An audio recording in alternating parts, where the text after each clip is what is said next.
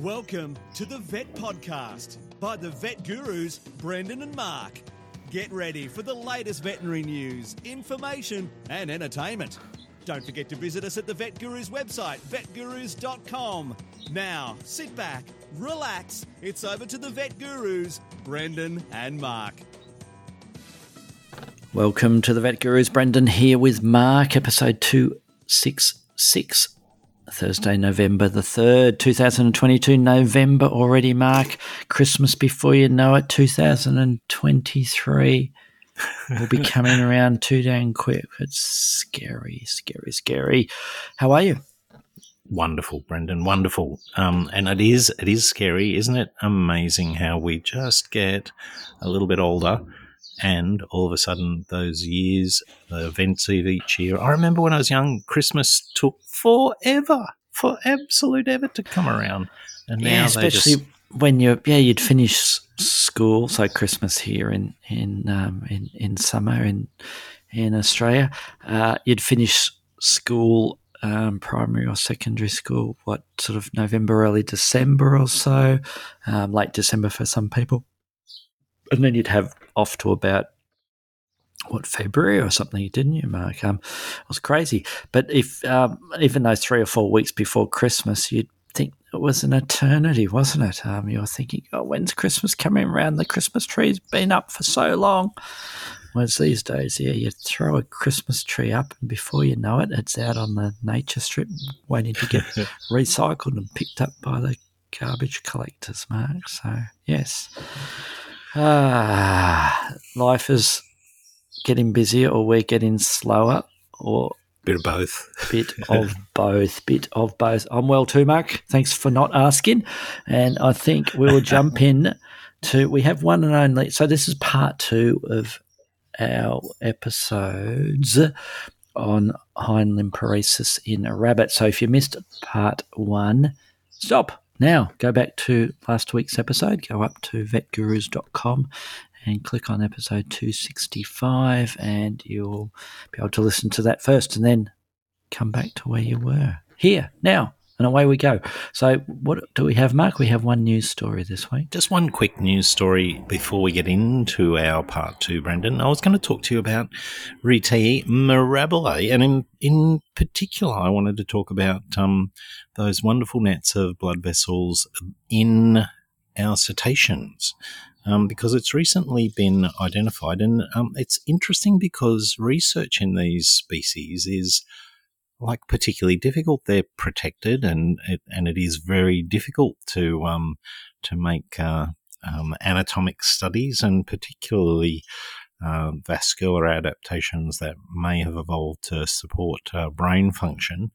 Um, but it has long been known that, um, but that large animals like whales um, have uh, particular issues as they're diving because they can't uh, exhale. They've got to hold their breath while they're diving.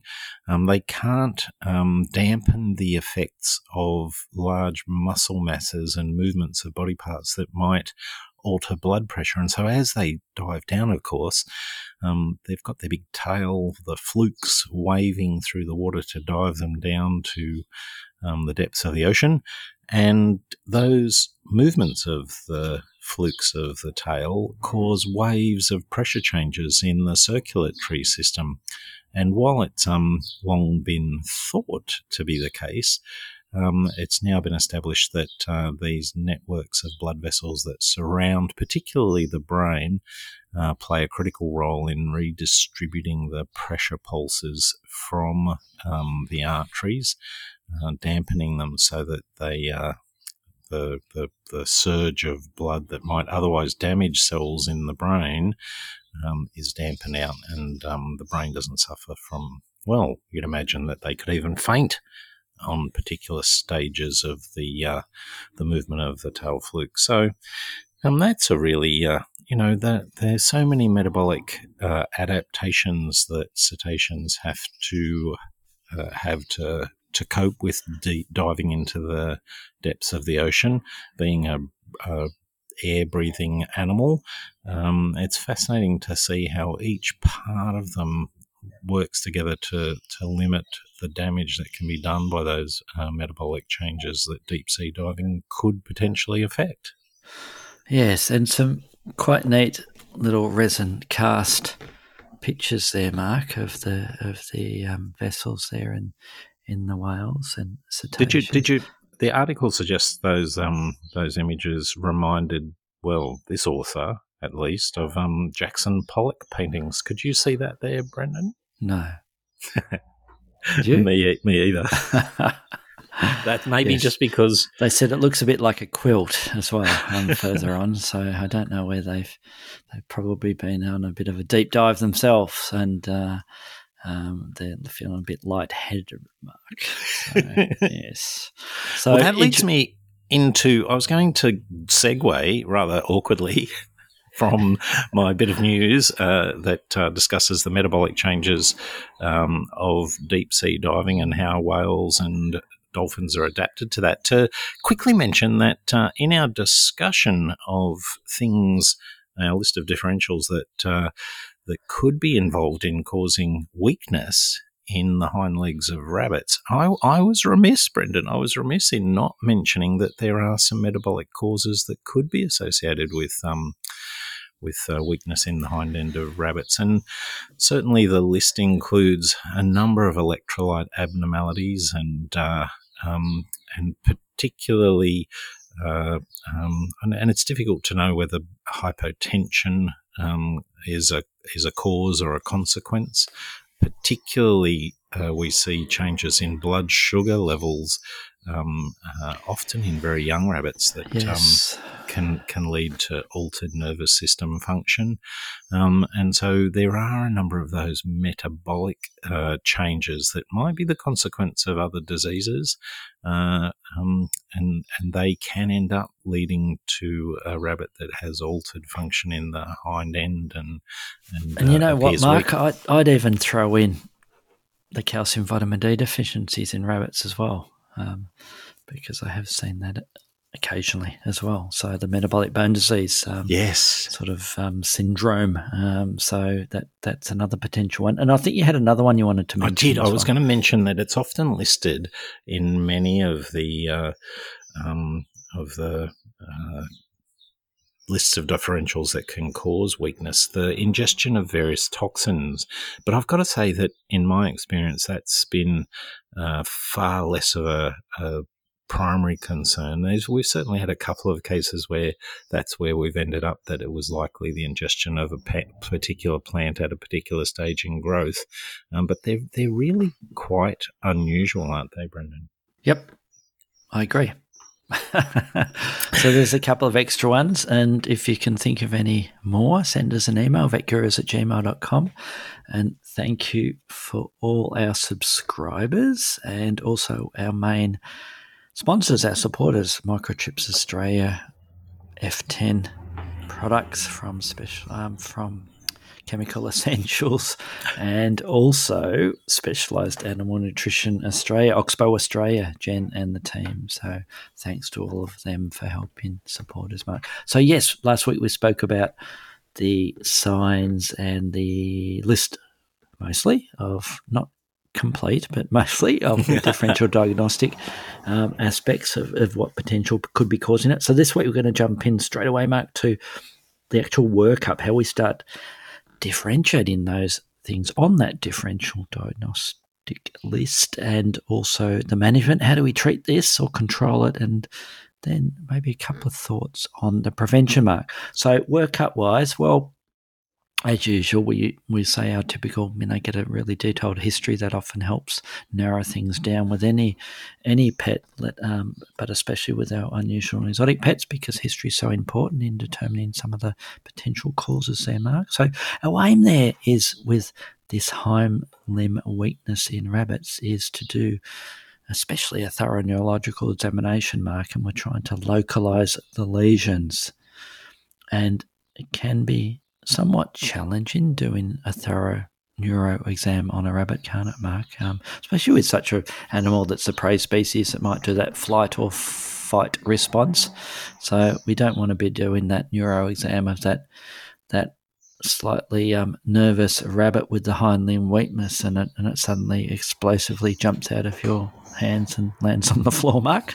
And we had a bro- broken leg or a broken back, as we mentioned last week, as one of the possible causes of the condition there. So it's a sort of systematic exam there, and we, we can do, although it's limited with some of the some of the responses that we may get to things like our proprioceptive test tests and that. But um, I, I very commonly will do the you know hemi hop in and hemi hemi hemi hemi walk in sort of tests, um, proprioceptive tests of those back legs, you know, folding that foot over and seeing if they detect it and how long it takes for them to to pull that foot up up to its normal um, location, although some rabbits, even when they have normal neuro, will, will not do put it back up there, Mark. And I've probably probably seen the same with them. So it can be a little bit of a challenge.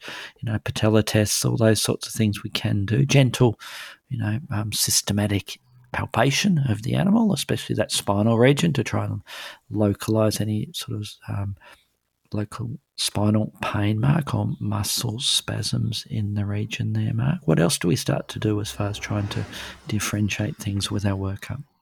Well, I, I reiterate the examination. I think um, uh, that gentle palpation, particularly the lower back and spine, is a useful step. And once we get to that point, we've done the the neuro exam, we've done some proprioceptive tests, we've done some gentle palpation, um, then we do want to get uh, baseline uh, blood work and um, urinalysis. Obviously, we can use the blood sample to uh, conduct assays for E. cuniculi, and that can be a useful test. But it isn't often the first thing that we want to know when we have the blood. Um, and as we talked about earlier, those metabolic changes, we're interested in knowing about the electrolytes and the, the glucose and um, and uh, and even just uh, whether we've got a rabbit that's um, uh, anemic or not. So um, blood, urine, um, the normal um, uh, basic uh, biochemistry profiles. Um, but then what do we do from there, Brendan? Well, I think the one that we often get to determine an answer or get an answer mark is a radiograph or radiographs um, because we they're pretty dramatic as we spoke last week about some of the spinal changes we might see with that spondylitis or the osteoarthritis of the joints, especially the hip joint in those hind legs there, Mark. So um, that that's certainly my go-to and my um, a definite inclusion in the baseline tests that we do with them there. And it's gee, it's always good to show something to the client visually, like a pretty dramatic radiograph, isn't um, to the client, and show here's the problem with your rabbit, and this is what we're going to consider doing to tr- try and help the rabbit, Mark.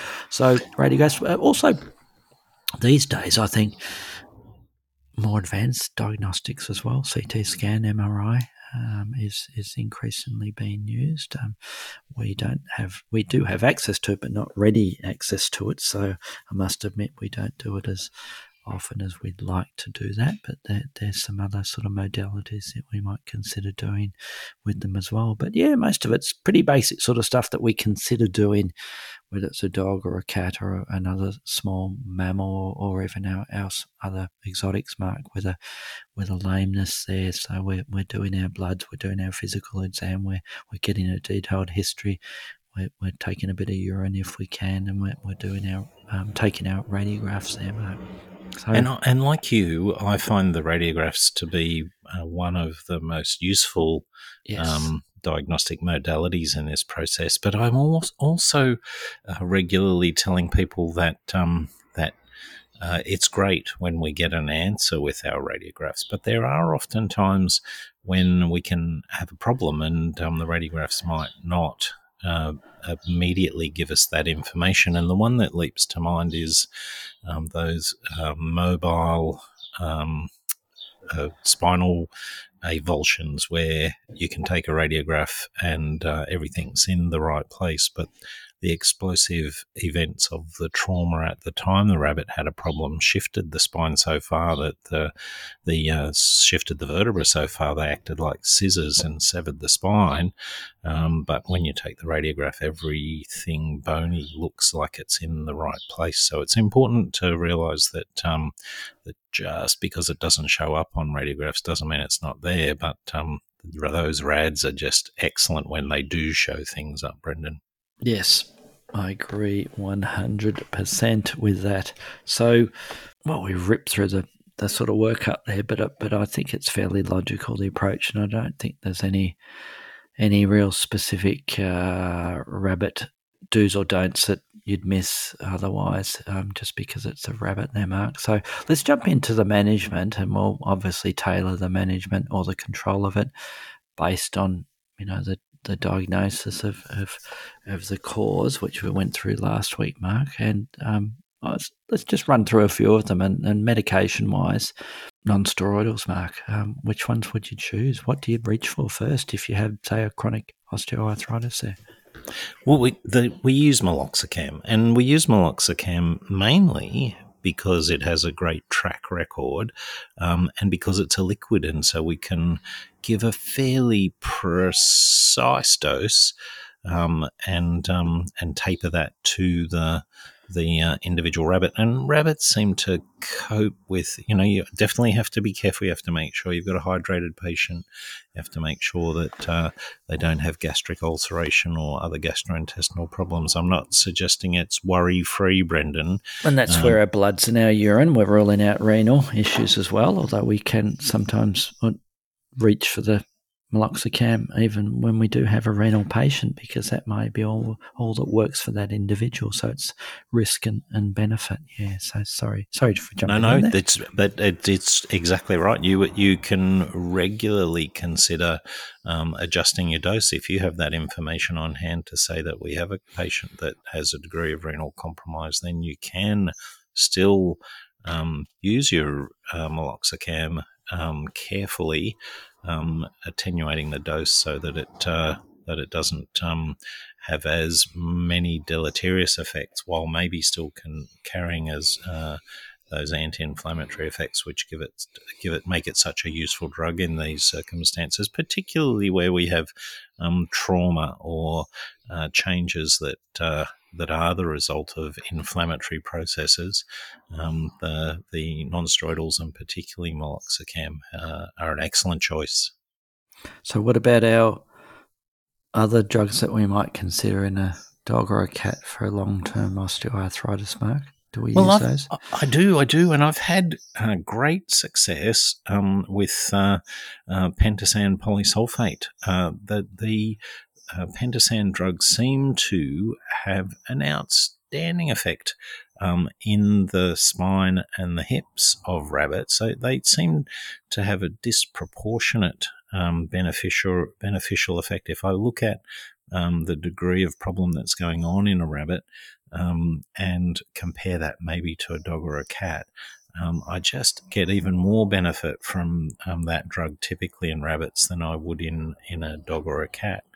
And the interesting thing is that where in in our more in our larger, more common companion animals, uh, the the pentosan seems to have the best effect before those radiographically evident osteoarthritic changes occur, um, I still get significant benefit with pentosan, even if I've got those um, horrendous uh, spinal radiographs with uh, the uh, massive enthesiophytes and uh, uh, changes to the, the shape of the bone. I still get um, pretty significant benefit from pentosan, Brendan. Do you find the same thing? Not surprisingly, yes, Mark, yes. And treatment wise, I'd go with the similar process or, or, recommendations for dogs. And we usually start off with the once a week injections uh, for the four weeks and then taper it from there, depending on the individual. We do have a fair number of rabbits that are on a,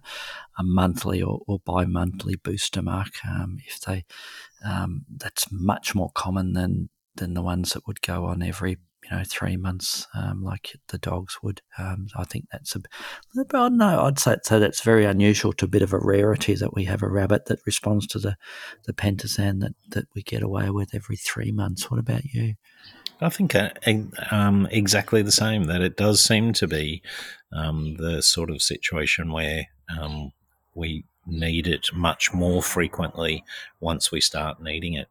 Um, it's interesting that um, you know we were speaking last week about uh, the presence or absence of binkies as being a very useful guide to the the um, the strength of those back legs, um, the comfort in using them, and um, and it's often a good index as well for how successful the Pentosan is. I find that um, that it's often as the binkies cease that uh, the clients are bringing the animal back in for their booster, and that does seem to happen right about two or three weeks' time.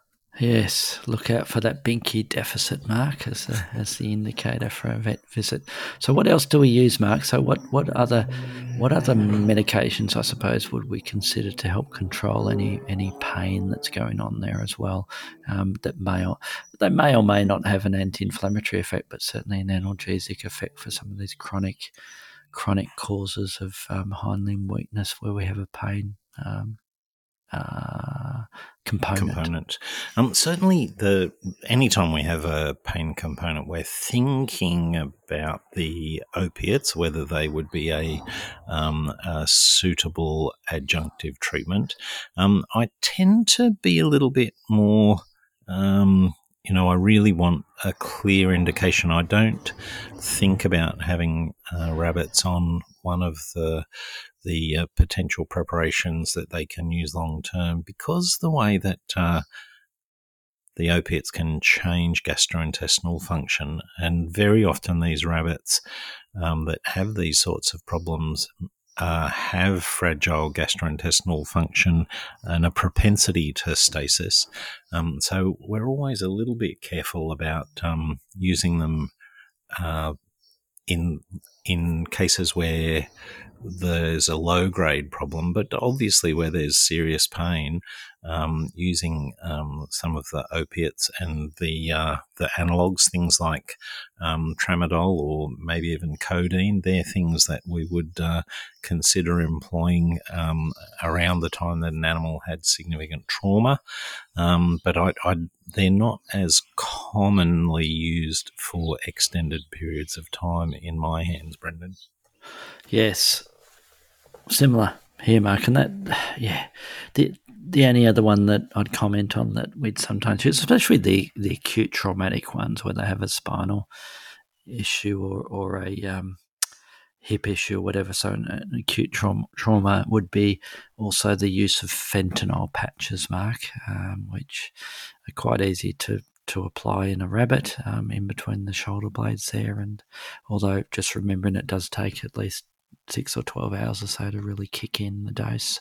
So use something else initially and they're left on for, you know, two to five days or so just to, just to take the edge off things and provide that immediate pain relief. And, and yeah, we rarely would be, well, never really, um, using that continuously, um, for them. So, so we have our non-steroidals, we have our, our pentosan polysulfate, we have our, our pain relievers, um, and the other ones there are, you know, that that, that are commonly mentioned and, and administered. Um, the other products, apart from those other opiates, they get gabapentin and, and also tramadol is sometimes dispensed with, with variable results. Um, you know, I've had some rabbits where placed on tramadol. Seems to have a dramatic and obvious effect fairly immediately. And other rabbits, it doesn't matter how much of it you pour into the animal, it, it doesn't seem to do anything. So, um, what else, Mark? What other sort of management? Um, well, let's jump to the modifying the.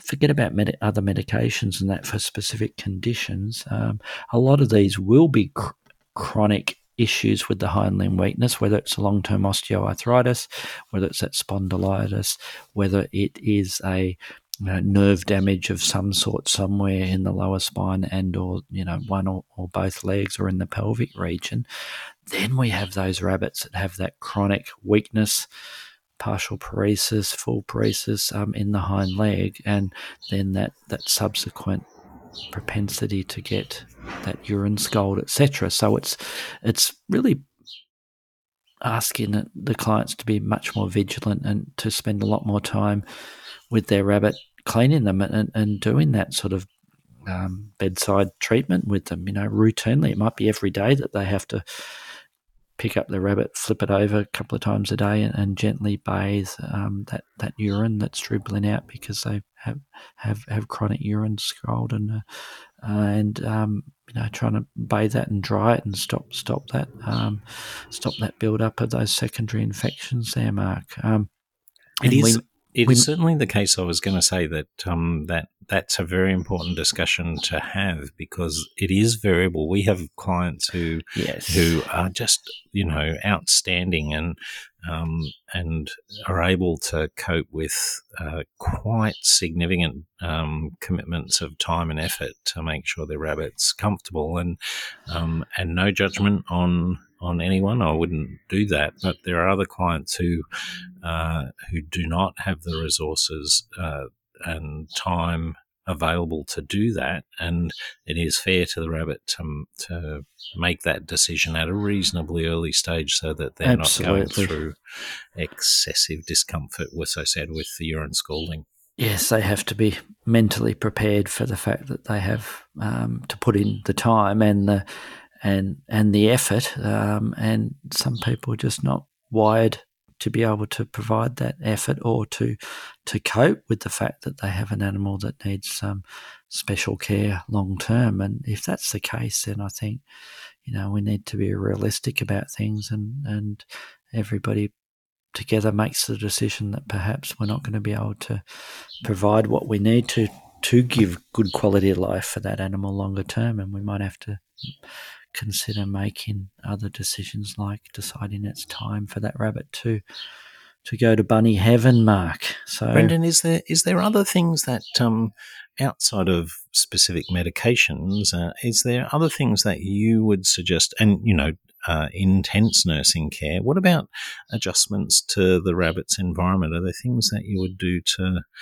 to um, to make things more comfortable? What sort of things would you get the client yes, to do? Yes, and I think we mentioned one of these last week, and that's the, or maybe we didn't, but that's the obvious one there is making it easy for them to get around. And that includes the actual substrate they have. If it's an indoor rabbit, then often they already have decent substrates that enable the rabbit not to slip, so they're not you know, trying to scrabble around on on floorboards, for instance. So we had some um, reasonably grip um, matting or, or or surfaces that, are then regularly cleaned if they have that incontinence there and, and the scald in there.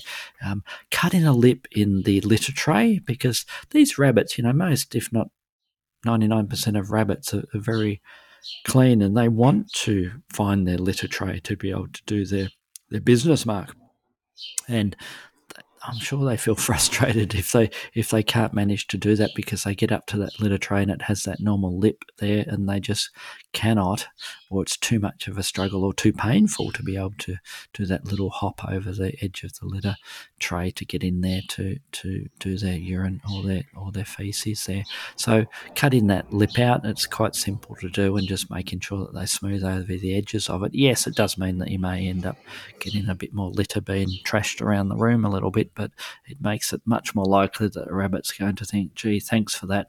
I can get in and out of my litter tray without without having to try and jump. Um, so same story with other access to other areas. You know, um, obviously, if there's rabbits that are used to going up upstairs, downstairs, Mark, in a, in a two story home, then that's probably not going to be happening anymore um, with these chronic ones, and you need to make sure that they're just kept on one level. And even um, in those situations, the rabbits, despite their discomfort, can be so uh, single minded that they continue to climb up the stairs even when it's dangerous. And so sometimes you've got to think of little barriers, little baby gates or structures like that to prevent the rabbits from getting up there. Um, and the other thing I like about um, the, the uh, litter tray is that I think that that just slightly lessens the likelihood of the soiling. That if they have to hang on uh, yes. uh, because they can't get in, they can't uh, um, the litter where they do end up going is not absorbent, and so they're sitting in a little puddle. Um, just being cutting that lip out and giving them access just lessens the degree of uh, of soiling around their perineum that uh, leads to urine scalding. I agree. I agree 100% with that, Mark. And so there's a few a few tips about sort of managing, uh, sort of general tips there, not not specific to each particular um, diagnos- diagnosis there, Mark. Um, and speaking of diagnosis, is there anything we can do, Mark, to prevent these potential hind limb weakness issues in a rabbit? What do you think?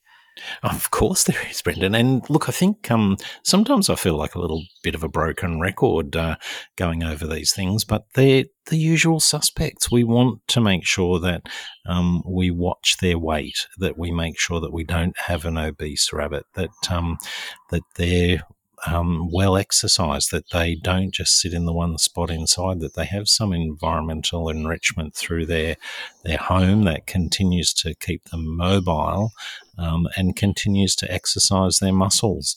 Um, and those things are excellent starting points at home. Being aware of um, the likely points of uh, of trauma. So, as you mentioned uh, in the previous episode, when they do bink, they they are a bit over the top and they're not always in control. And so a bink on a slippery surface, a particularly a slippery hard surface, maybe near a step, that's a spot you want to really uh, discourage that behavior and, and uh, make sure that they've got some form of rubber matting or uh, some non-slip surface that uh, at least limits the chance they're going to have a, a horrible accident at that location. Um, so designing their their home so it has the least risk, uh, making sure they feel protected so they don't uh, undertake that sort of fight or flight explosive behavior, um, teaching young people how to handle them correctly, um, and of course, I think regularly visiting your veterinarian to uh, keep up to speed, make sure that sometimes they can start putting on a little bit of weight under that thick coat of fur and and uh, and all of a sudden they can be edging towards obesity and the consequent problems without us even knowing. Yes, don't let your rabbit get fat, same as any other species, Mark. Yes, and it obviously puts, as we as we're drummed in at vet school, um, it puts pressure on the musculoskeletal system and makes those dogs and cats and other species more prone to issues as they, especially as they age. And it is no different with the rabbits, Mark. Um, there is a component there. So, you know, regular exercise as well with them because some people just plonk their rabbits in a little a little tiny hutch mark and don't even let them out for runs regularly. So, you know, mental health, um, but certainly physical health as well with these conditions is, a, is an important factor. And speaking of health, yeah, regular health checks. So, you know, encouraging the clients, another reason why they should be going regularly to the vet at least every six months with their rabbit to have a bit of a health check because we we're more experienced with potentially picking up the subtle signs that the owners may miss as far as a potential hind limb weakness issue. And because we're not seeing that rabbit every day, um, I think we we we cheat a bit, don't we, when we're seeing seeing um, animals, um, because we're not. You may. We're not. I never um, cheat. I cheat all the time. Yeah, we're not we're not seeing them um, regularly, so it's it's it's a lot easier to detect to to say that look, your rabbit's got a hell of a lot fatter than last time um, as soon as it's plonked on the table there. Um, whereas they just think, yeah, feeding it one little extra carrot every day um, is it can't do any harm. He doesn't look any fatter than he did yesterday, yesterday. and the day before and the day before that. Yes. So yes. Any final comments, Mark? Um, well, the only other one we didn't touch, which we have covered elsewhere, that I'd like to mention is it's a sort of management process, and that's amputation, Mark. It's not um, rare to, it's unusual, but it's not rare to have to call it quits on what if, especially if it's just one of those iron legs that's getting into trouble constantly. And we, we do it as a salvage procedure for them. And again, a bit like what we're speaking about with choosing the right the right patient and the owners to cope with the long term management for these animals. The same story with the amputation too. You need to have a good chat to the client about the ins and the outs of the amputation, and and and uh, because there are individual rabbits that seem to to breeze by with an amputation of a hind leg and, and limb, and never seem to have any issues with it. But you um, typically the hind limb ones are, are, more problematic than a forelimb um, because of all the weight there and everything that's going on with the back end compared with the front legs, Mark. But um, I certainly see some rabbits that just do not cope at all with amputation um, and end up being put down shortly afterwards because they just do not cope um, as an individual. So um, we need to have that conversation with them, but in done correctly and done in on the right patient um, in the right family situation, an amputation um, can be a good result with some of them and, and can buy some time and, and good quality of life. And uh, I agree entirely, Brendan. And I think with that, we are out of here. We'll talk to you all next week. Thanks for listening.